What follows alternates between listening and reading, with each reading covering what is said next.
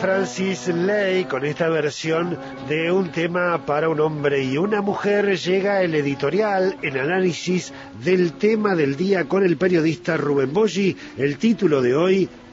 El amor, el odio y los desaciertos nacionales. Buen día, Rubén.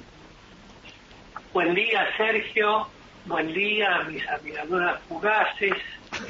y a mis seguidores persistentes que seguramente quedarán desencantados como siempre.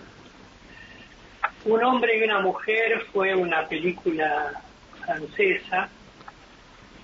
que se estrenó en 1966, una película dirigida por Claude Lelouch, que en su momento hizo, tuvo un impacto muy fuerte, sobre todo en Argentina, diría yo, donde imperaba entonces un cine claramente europeo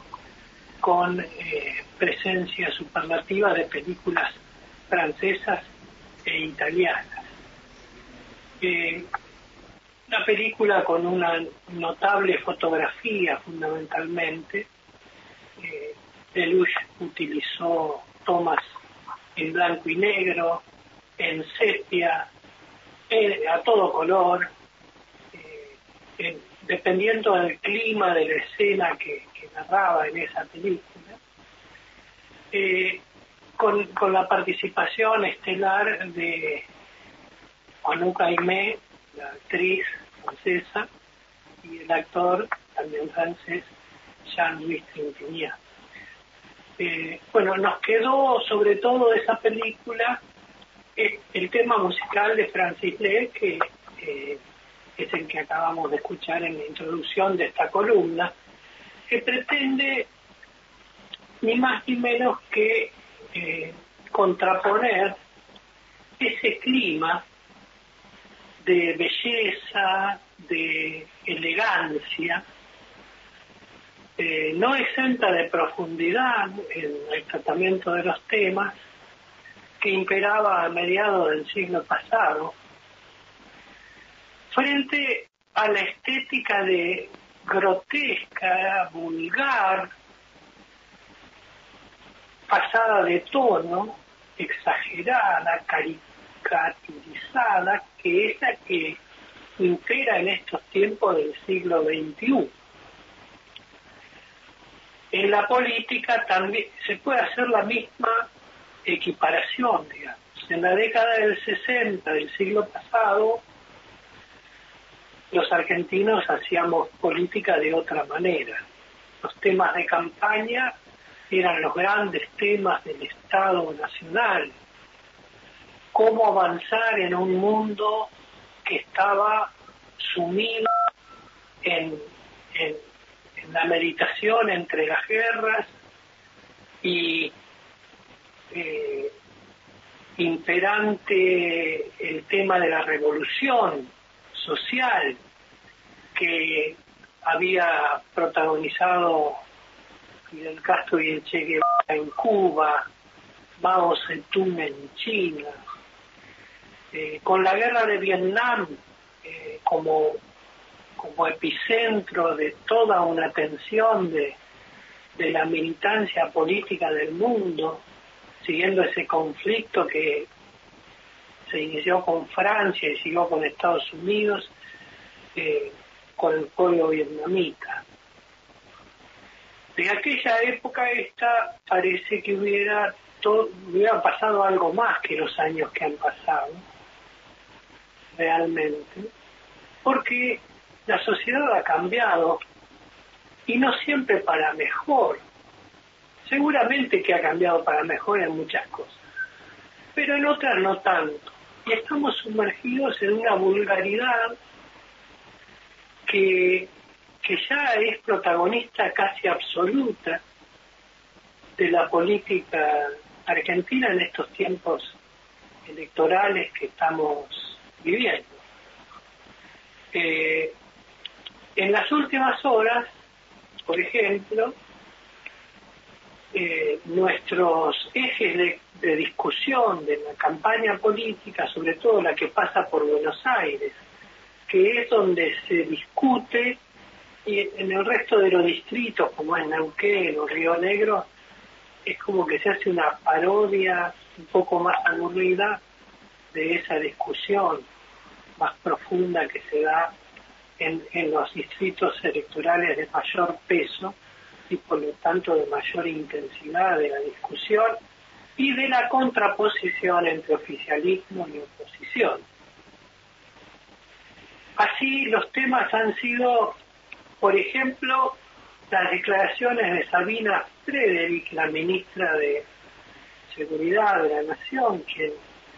a quien se le, ocurrió decir que eh, Suiza es más aburrida que Argentina, que tal vez es más segura, pero en todo caso es más aburrida. Una, una declaración que valió hasta, hasta una contestación del mismo gobierno suizo, con cierto holgorio, lo tomó con humor, eh, humor suizo, por, supuesto. Eh, y aquí también se tomó con un humor ácido, casi de ácido nítrico, podríamos decir, porque un ácido muy corrosivo, eh, estas declaraciones de Sabina Federic que, que giran alrededor de un tema picante de la sociedad argentina como es el de la seguridad pública. Eh, al mismo tiempo también estuvo el tema de Ginés González García, que cada tanto vuelve al primer lugar de la escena, parece que es una especie de ícono para la actual situación política que divide en dos grandes bandos a la sociedad argentina. Inés González García, para el kirchnerismo que lo defiende, es una especie de héroe eh, consagrado por las puteadas de la gente, más que por la ovación de las multitudes. Y el episodio este en el que Inés fue a comer a un restaurante de Puerto Madero y lo sacaron corriendo gritándole de todo, se tuvo que ir. Bueno, fue vendido como el escrache a una víctima, como una actitud prácticamente nazi frente a un pobre individuo indefenso, y es todo tan grotesco que realmente se sale un poco de los carriles de la, de la realidad concreta para, para entrar en una especie de delirio místico, casi un delirium tremens de la política argentina. A ese paroxismo llegó sin duda Victoria Tolosa Paz, la, digamos, la principal candidata del oficialismo a nivel nacional, porque está en el distrito de Buenos Aires, cuando eh, en un reportaje animado especialmente para la juventud argentina, enarboló la bandera del goce, del disfrute y del placer desde el peronismo y dijo que en el peronismo siempre se garchó.